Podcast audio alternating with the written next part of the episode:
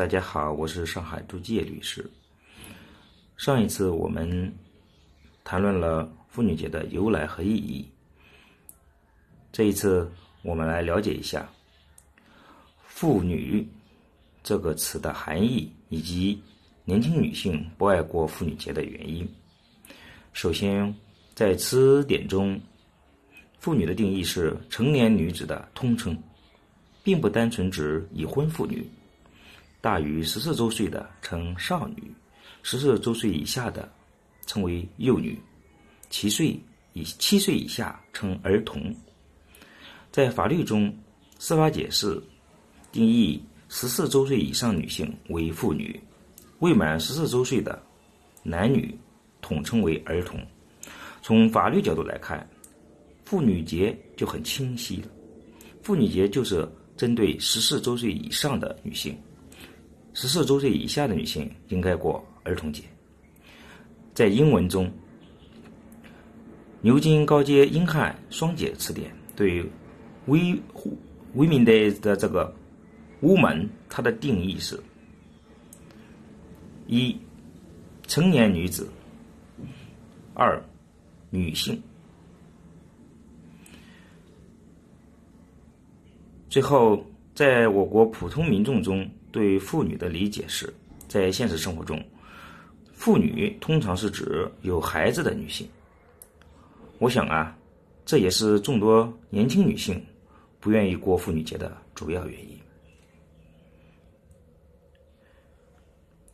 出于这种考虑，实务中、现实中将妇女节称为女神节，或者是夫。女节就是幸福。大家好，我是上海朱建律师。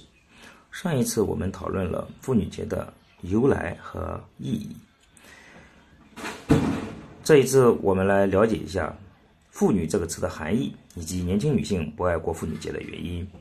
首先，在官方的词典中，“妇女”的定义是成年女子的通称，并不单纯指已婚的妇女。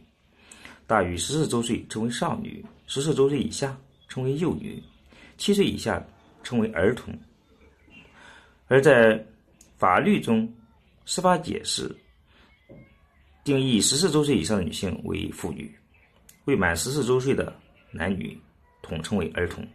从法律角度来看，妇女的定义就非常清晰了。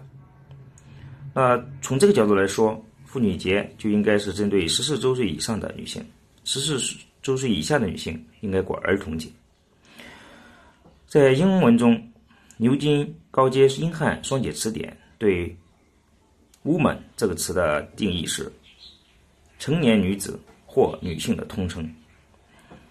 那在我国普通民众生活中，对“妇女”这个词的理解，通常是指有孩子的女性。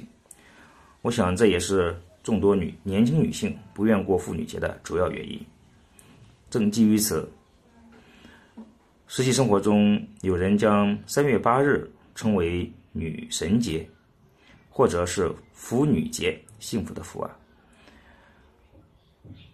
我想，既然生活中有这样的一个理解，对于这个节日的翻译，其实也可以根据实际情况。做一下变通，比如可以将妇女节改为较为中性的女性节。好的，这次我们就到这里，再见。